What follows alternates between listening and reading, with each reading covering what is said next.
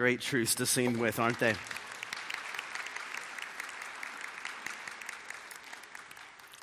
My name is Matt. I'm one of the pastors here at Calvary Church.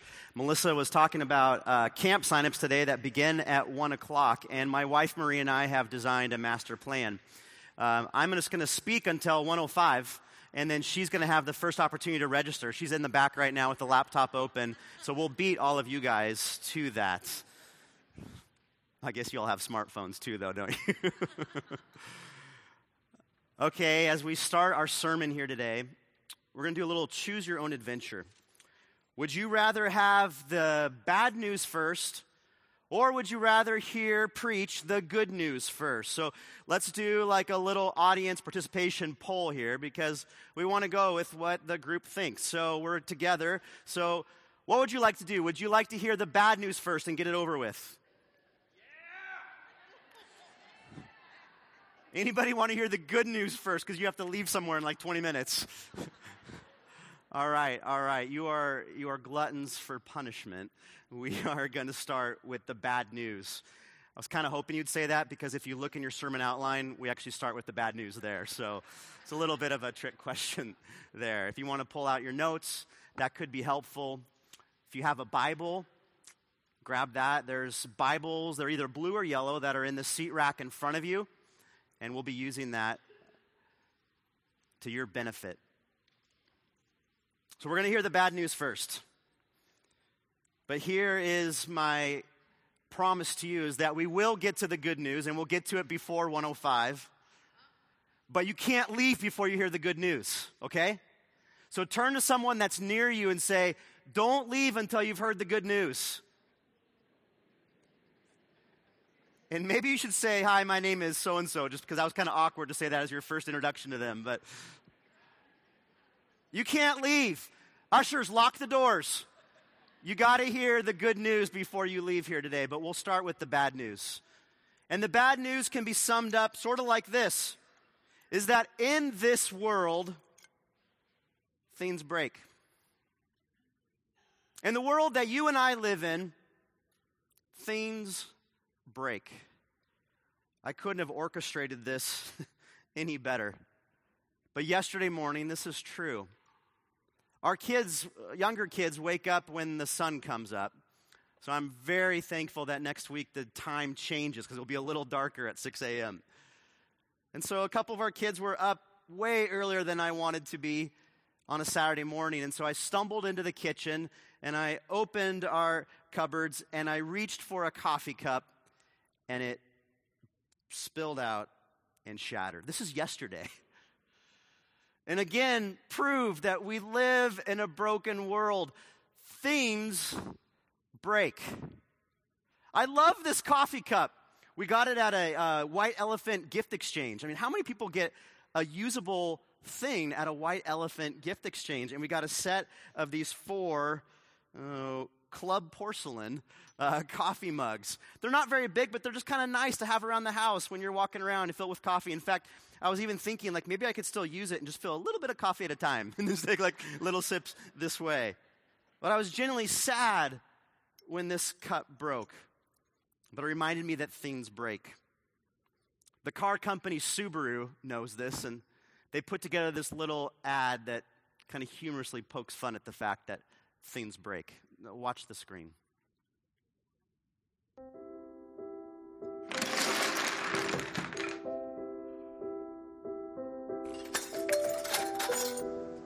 Bye, Mom.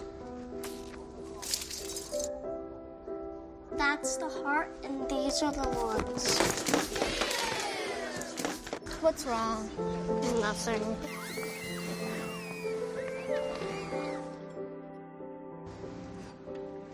Sorry. Don't worry about it. Come on, you put it in.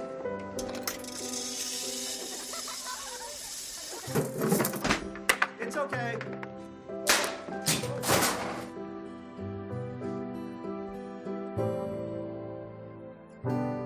Honey, honey, honey, honey. At our house, we need things that are built to last. That's why we got a Subaru. Subaru Legacy, the longest lasting midsize sedan in its class. Anybody, any Subaru owners, proud Subaru owners here? Yes, yes. Eric Wakeling, thank you. Uh, yeah, we know that things break. I don't have to convince you of that here this morning. The question, though, is why do things in this world break? Why is my coffee cup cup experience not just unique to me, but we all nod our heads going, yeah, I've been there. Well, I want to look at the reason, the answer to that question today. We're going to start by looking at the Old Testament book of Isaiah. And so, with your Bible or on your phone, turn to the first chapter of the great Old Testament book, the book of Isaiah. Isaiah chapter 1. We're going to skip through the first several paragraphs and go right to verse 21 of Isaiah chapter 1. If you're skimming through your Bible, there's no shame in that. You go Psalms, Proverbs, Ecclesiastes, Song of Solomon, and then you hit Isaiah. If you go to Jeremiah, you've gone a little bit too far. Jeremiah 1, verses 21 through 23 is what I want to read to us. What did I say? Uh, just keeping you on your toes. Here we go. This is bad news. You want to hear bad news, huh? All right, here we go. Yeah, I'm broken. It's true. All right, Isaiah 121 says, How the faithful city has become a harlot. She who was full of justice, righteousness once lodged in her, but now murderers. Your silver has become dross, your drink diluted with water. Your rulers are rebels and companions of thieves. Everyone loves a bribe and chases after rewards. They do not defend the orphan, nor does the widow's plea come before them.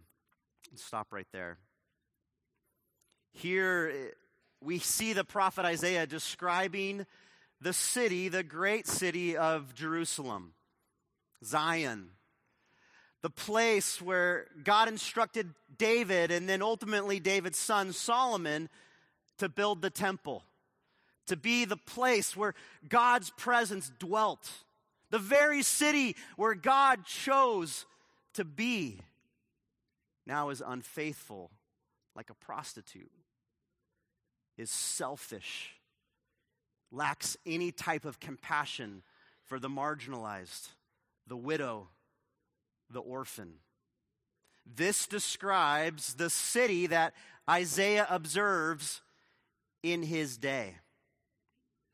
And sometimes, and maybe you're like me, you read passages in the Bible and you don't necessarily take the time to research or consider when was this said? And specifically, who was it said to? If you dig around a little bit in the book of Isaiah, you realize that he is speaking during the times of the kings. Specifically, he's speaking during the time of a king named Ahaz. Ahaz, under his leadership, had led Israel to look like what Isaiah is describing here. I believe in the back of your outline notes, we see a timeline here. And it shows you when Isaiah was prophesying and, and kind of the realm and when he was prophesying. You see Jotham, and we skipped him in our King series. Not a bad guy. He was the father of Ahaz did some good things, tried to follow the Lord, and then his son Ahaz appeared on the scene.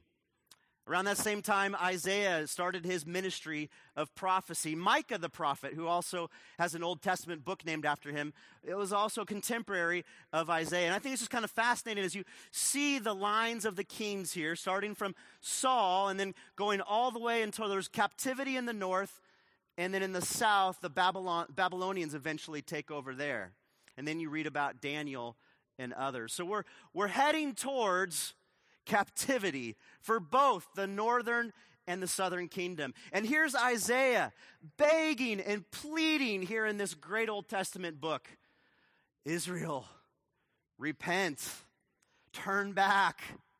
You've walked so far away from God. And Isaiah calls the great city of Jerusalem here in chapter 1 a harlot, he reserves his harshest words to critique the leadership of their leader, King Ahaz. I want you to get to know this king a little bit. This is part of the bad news. Everything breaks. So go from Isaiah chapter 1 and now go left in your Bible backwards to Second Chronicles chapter 28. Not First Chronicles, Second Chronicles chapter 28.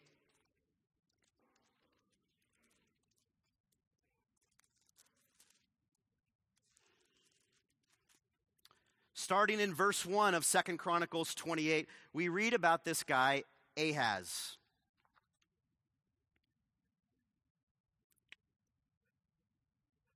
Second Chronicles 28 1 says, Ahaz was 20 years old when he became king. Do you notice a lot of the kings that we've been studying stepped into leadership at a pretty young age, huh? He was 20 years old when he became the leader, and he reigned only 16 years, more than some, but less than others. 16 years in the city of Jerusalem, so about to the age of 36. And then look as verse 1 continues here, Second Chronicles 28. And he did not do right in the sight of the Lord as David, his father, had done. Now, there was this line of kings, and as we've studied throughout these last couple months, is there were some leaders who followed God and they led their people in amazing ways, and then there was others that were evil and, and walked away from God so hard that they led thousands, hundreds of thousands away from God just from their influence. Here's Ahaz. He is in the line of David. Remember, David was prophesied over that in his family, the nations would grow and that they would always have a throne. The Messiah is predicted to come through the line of David. And then you have Ahaz, who no one would mistake for potentially being the Messiah. And his 16 year reign, he did evil in the sight of God. Says that not only did he ignore his family legacy, but verse 2, but he walked in the ways of the kings of Israel. He also made molten images for the Baals. So his neighbors up to the north called Israel, and sometimes this is kind of confusing. I'll try to explain it again. Is that Israel's one great nation, right? And then they start with a united kingdom with Saul and David and Solomon. But then there's a civil war in effect, and so the nation is split. And so you have the northern kingdom, which is called Israel, and you have the southern kingdom, which is called Judah. So Ahaz is the leader of Judah. Jerusalem, this great city that's now become unfaithful, is in the southern kingdom. Think NorCal, SoCal. And so Jerusalem is in the southern part of Israel. But Ahaz looks up to the north. He looks at NorCal and goes, Hey, I like their stadium. I like what they're doing up there. I, they've had great success. I, I'm going to follow what they're doing. And sadly, he walks away from God and builds false idols, gods that had no power. It gets worse. Verse 3, 2 Chronicles 28. Moreover, he burned incense in the valley of Ben Hinnom and burned, you got to see this. This is crazy. He burned his sons in fire, according to the abominations of the nations whom the Lord had driven out before the sons of Israel. He sacrificed and burned incense on the high places on the hills and under every green tree. So he walks away from godly family heritage. He begins to follow the false gods of his northern neighbors. And then he walks outside the city gates of Jerusalem into Ben Hinnom, which also was called hell. And he sacrifices a couple of his sons. Second Kings 16 also refers to this, and it mentions one son. So maybe Second Kings, you know, records there's one son, and then here in Second Chronicles, he went back and, and sacrificed more. Can you imagine if you are a parent taking your kids, walking outside of your city, and sacrificing them? It doesn't even make sense. Let me put this even more in context. So, Ahaz, living in Jerusalem, the leader of this area, he has the temple, he has the promise of God's presence in the temple.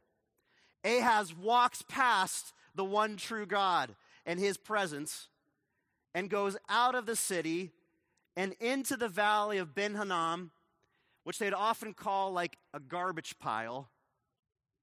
And that's where he chooses to try to find power, try to find answers, try to find fulfillment. This is a terrible analogy, but just even to put it into our context, this would be like you on your birthday going to your favorite restaurant, ordering your favorite meal. You haven't like eaten all day because you've been anticipating this meal. You're so excited. The server brings you this meal. It comes before you. You're about to take a bite, and then you go, "Oh, oh excuse me, come over here, uh, server. Actually, take this away. Do you have like any dry dog food I could replace this with? I'm just going to eat some dog food instead." You'd be like, people around you'd be like, "You're crazy. What are you doing?" It's a really dumb analogy, but just go with me on this. Is this is Ahaz walking past the one true God and going outside the city into a garbage dump that people called hell and thinking that he can find answers there. You see the sin of Ahaz. He's an evil man. He has no heart, no empathy, no emotion, no conscience.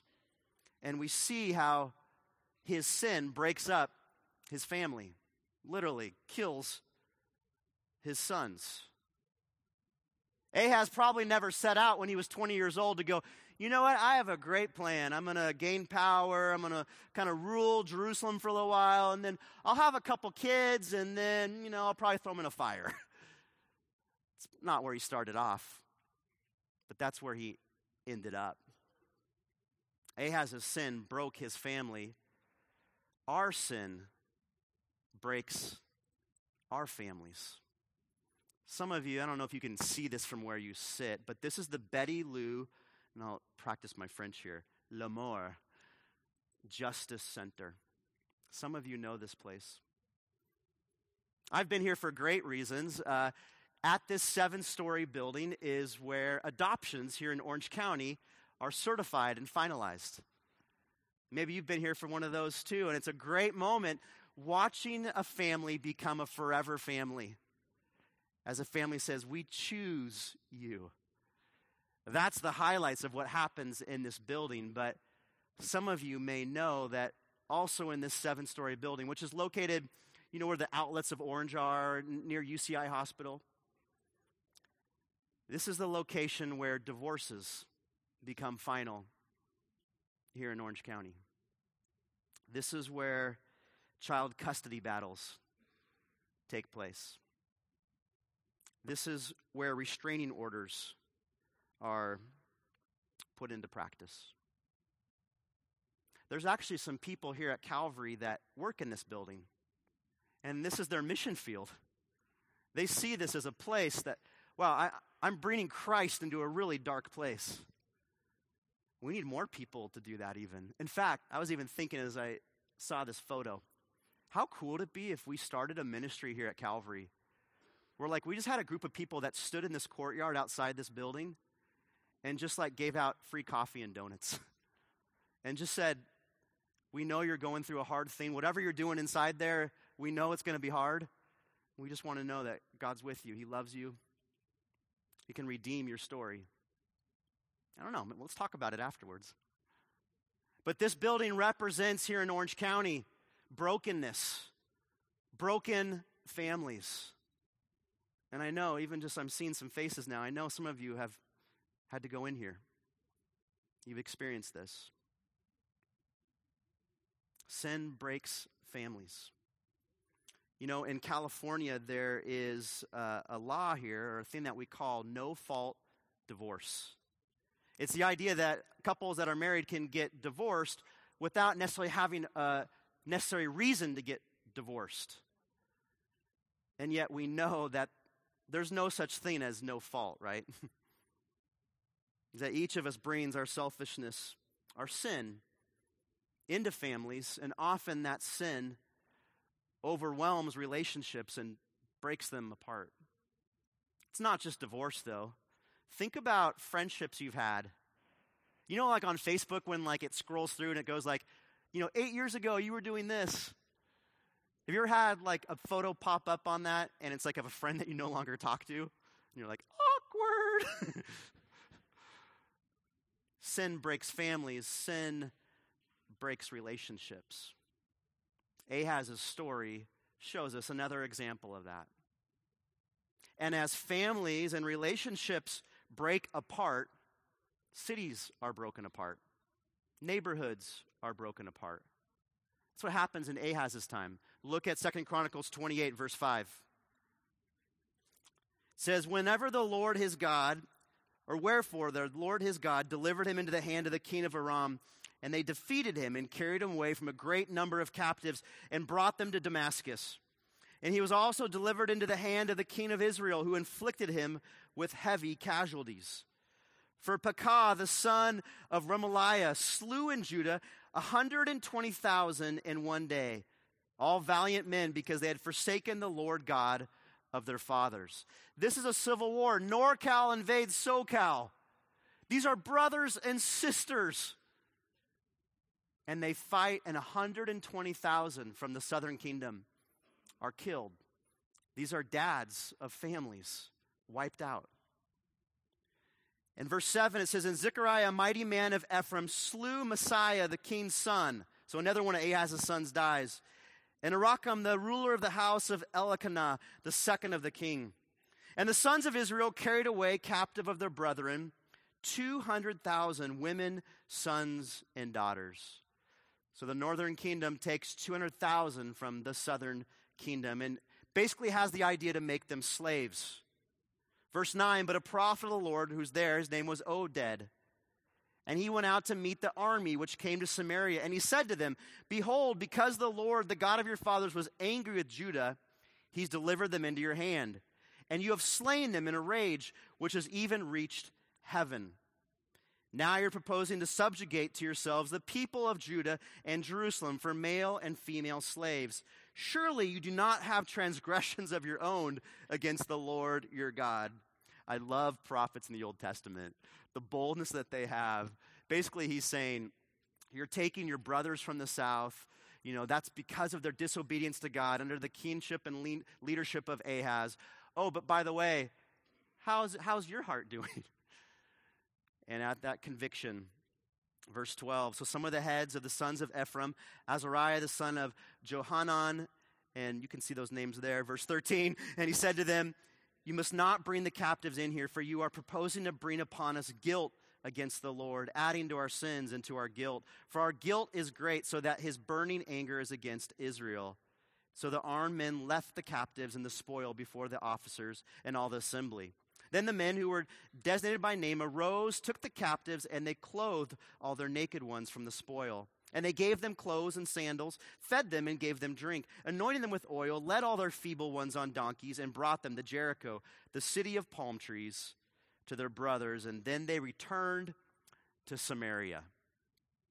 So Judah is ravished. Hundreds of thousands of people killed, taken as captives, and yet God intervenes for them and has grace, even in their disobedience and unfaithfulness. And he convicts the northern kingdom and allows the captives to return to some sense of normalcy.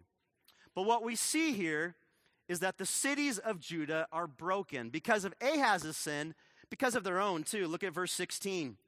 At that time, King Ahaz sent to the kings of Assyria for help. So he still doesn't get it. They're broken, and yet he still doesn't cry out for God. Verse 17 For again the Edomites had come and attacked Judah and carried away captives. The Philistines also had invaded the cities of the lowland and of the Negev of Judah and had taken Bethmesh and Aijalon and Gederoth and Soko with its villages, Timnah and its villages, and Gimzo with its villages, and they settled there. Look at verse 19. This is, this is telling. For the Lord humbled Judah because of Ahaz, king of Israel, for he had brought about a lack of restraint in Judah, and he was very unfaithful to the Lord. Look at verse 22. Now, in the time of his distress, this same king Ahaz, Ahaz became yet more unfaithful to the Lord. And then look at verse 25, 2 Chronicles 28. In every city of Judah, he made high places to burn incense to other gods and provoke the Lord, the God of his fathers, to anger. So Ahaz just continues to repeat mistake after mistake, which we can kind of relate to, huh? Often when sin breaks things in your lives, you can okay, I, I got to fix this somehow. What can I do to restore and repair the brokenness that I'm experiencing in my life? I know what I do. I'll do. I'll try harder. I'll, I'll go visit this philosophy. I'll go change this part of my lifestyle. We start scrambling, trying to find things to fix the brokenness, just like Ahaz. And what happens is things continue to break and break and break. This is Ahaz's story. This was Israel's story. This is our story. Sin breaks cities. We live here and or we sit here today in the beautiful city of Santa Ana. There are so many wonderful things about Santa Ana. There are godly people who are committed to this city, who love this city, who serve this city in ways that no one will ever read about every single day. I love this city. I love the fact that we don't have to shovel so- snow to get here today. Isn't that great? I love the fact that wherever you reside, whether it's Santa Ana or some of the closer cities around here, you're like five minutes away from Disneyland. Disneyland. if the 11 year old me would have known how close I would live it the Disneyland when I grew up, he'd be like blown away. Like, what? No way. Don't you go there every day? No, I'm a pastor, you see, so I. but there's a lot of brokenness, even particularly here in our city.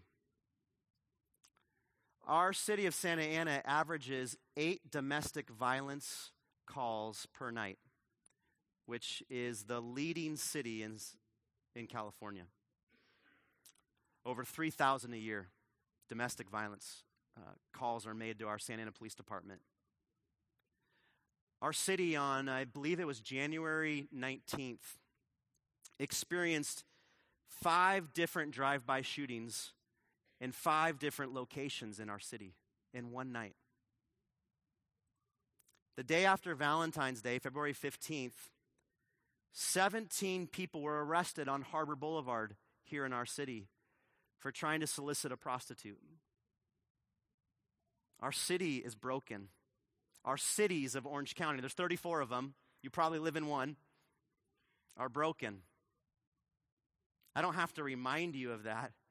Just kind of the reality, huh? Sin breaks families, sin breaks relationships, sin breaks cities. So, this coffee cup. Yesterday it breaks. It's early in the morning. I'm tired. I haven't had coffee yet. And so I get a paper towel and I wet it and I just kind of start like wiping up the kitchen floor, hoping to get like the particles that had broken off. You ever done that? But really, I should have gotten like the broom and like the little sweep and the little, uh, what's it called? Um, yeah, just keeping you awake. And uh, I should have done that, should have vacuumed it, but I was lazy, I was tired, and so I just kind of paper toweled it. And then I continued to walk around the kitchen barefoot because I'm smart. And I stepped on a piece of glass. And I can feel it right now. I'm okay, I'm not bleeding, but it hurt. It still hurts. Brokenness hurts. Sin causes brokenness, and no one likes brokenness because it hurts. I know you personally have been hurt over and over and over and over again by sin and the brokenness that it has caused in your life. We don't like things that are broken. The second law of thermonuclear dynamics says that things burn out, things don't get better. It's the law of entropy. It's the idea that if you light a candle, it doesn't, after an hour, get bigger. it burns down. If you park a Tesla in the middle of Joshua Tree National Park, and then you come back 30 years from now, is it going to be nicer and newer or older and more broken down? No, it's a Tesla. It'll be fine. Things break down. There's actually a law that's been observed by scientists that say that.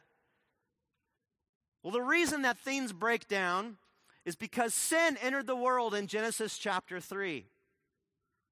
Adam and Eve, our first parents, said, We think we know better than God. And they chose to do their own thing rather than God's thing. And the result of that decision was that sin came in the world. The second law of thermonuclear dynamics came into this world at that moment.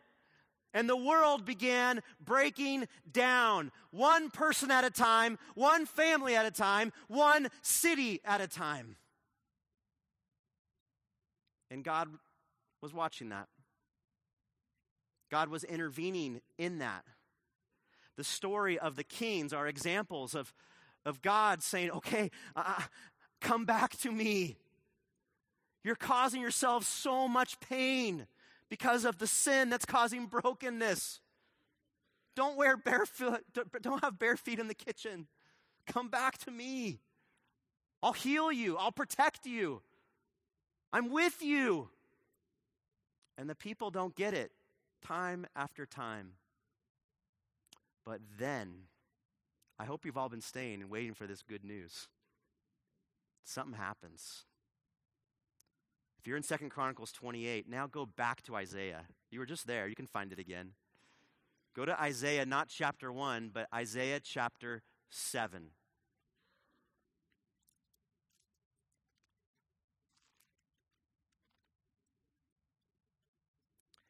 Isaiah chapter 7.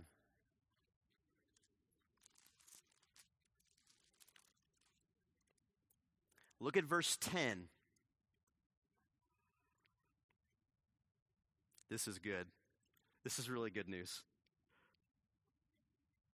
Verse 10 says this Then the Lord spoke to, who does your Bible say they spoke to? Ahaz, the very guy we were just looking at in Second Chronicles 28. The Lord spoke to him through the prophet Isaiah. And you know what he said? Keep reading. This is Isaiah 7, verse 11. Ask and a sign for yourself from the Lord your God. Make it deep as Sheol or high as heaven. Verse 12. But Ahaz said, I will not ask, nor will I test the Lord, as he misquotes scripture right here. Ahaz refuses God's prompting and leading. Isaiah speaking for God then says in verse 13, then he said, Listen now, O house of David. Is it too slight a thing for you to try the patience of men, that you'll try the patience of my God as well? This, what I would argue, is one of the worst moments of Ahaz's life. Yeah, throwing your kids in the fire, that, that's pretty bad. But here he is questioning God. Here he is pushing away from the table. God is inviting him. And Ahaz says, I'm good. You would think at this moment that God would say, Fine, I am done with Israel. Peace out. You guys can just figure out the rest of your lives. You're going to just keep on breaking yourself and stepping on the glasses. Go ahead, be my guest. I'm done. But look what verse 14 says of Isaiah chapter 7. You've read it at Christmas time. Now read it here today with fresh eyes. Therefore, the Lord Himself will give you a sign. Behold, a virgin will be with child and bear a son, and she will call his name Emmanuel. In the lowest moment of Ahaz's life, in his rage of rebellion, in a nation that was unfaithful to God, God just drops the good news. Your brokenness is going to be dealt with. But the way it's going to be dealt with is by me coming into your world. Go from Isaiah 7 now, go into Matthew 1. Matthew, the first book in the New Testament, Matthew chapter 1, verse 21.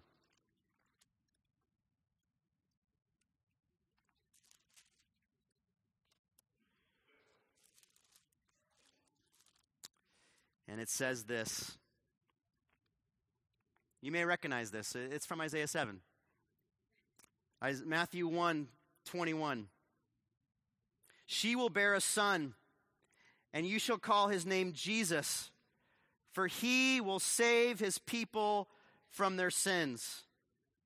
Now, all this took place to fulfill what was spoken by the Lord through the prophet. Verse 23 Behold, the virgin shall be with child and shall bear a son, and they shall call his name Emmanuel, which translated means God with us. You see, sin breaks things, God breaks sin. God breaks sin. The bad news is sin destroys and breaks things.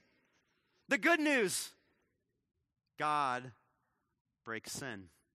Emmanuel, God with us. Jesus, the one to save you from your sins. The Bible makes this so clear. This is part of God's plan. None of this came about because he was like, oh, whoa, how, how am I going to fix this? God was in control at all times, in all ways. And he's proclaiming to us his good news. This isn't old news, this is good news. God is with us. And when you receive that message, when you say, okay, I believe that I'm a sinner, that on my own I break things. God, I just throw myself at your mercy and I say, You be my Savior. You forgive my sins. You be the Lord, the leader of my life. Your Holy Spirit, you come into me. You give me the strength to live this life. Oh, then you can live out this good news. Good news that supports and encourages broken families. Good news that says, I'm called to invest in cities as a follower of Jesus Christ. This is what we're called to do. In a moment, we're going to take communion and we're going to reflect and remember and celebrate that we don't live in a world just with bad news of brokenness, but we live in a world with good news. Good news that's available to us. And as you prepare your hearts, and I prepare my heart for communion, I want you to consider a couple of next steps to this good news. One is maybe you're in a spot right now and you're experiencing a lot of brokenness because of sin. Make today the day that you confess your sins. You invite Jesus Christ to be the leader, the Lord, the Savior of your life, to forgive you once and for all. Another next step could be is I just need to take a step forward in my walk with Jesus. We have a, great, a lot of great things happening on Wednesday night. One in particular is called Discover Jesus. Isn't that a great name? it's Wednesday nights at 7 o'clock. You should come. A third way that you can just celebrate and proclaim the good news of Jesus is next month we're going to gather together with 10 other churches here in the city of Santa Ana, and we're just going to love on the Townsend Street neighborhood here in our city. We're just going to paint some walls and play with kids and give out some resources, but ultimately it's to it's proclaim a, a much bigger thing. And that is that although we live in brokenness, Emmanuel breaks sin. And so, with that in mind, let's pray. Let's prepare our hearts to take communion and make that our act of worship. Father, thank you so much that in a place where there's so much bad news, Lord, we get to just celebrate here in this moment, in this space, the good news The good news that was originally pro- proclaimed to Ahaz, but is now proclaimed to us that you've come into this world. Father, thank you. May our response be worship. In Christ's name, amen. As we begin in worship, we're going to have the elements pass, and what we'd ask you to do is just hold on to them, and then we'll take them in a few minutes corporately together as a family.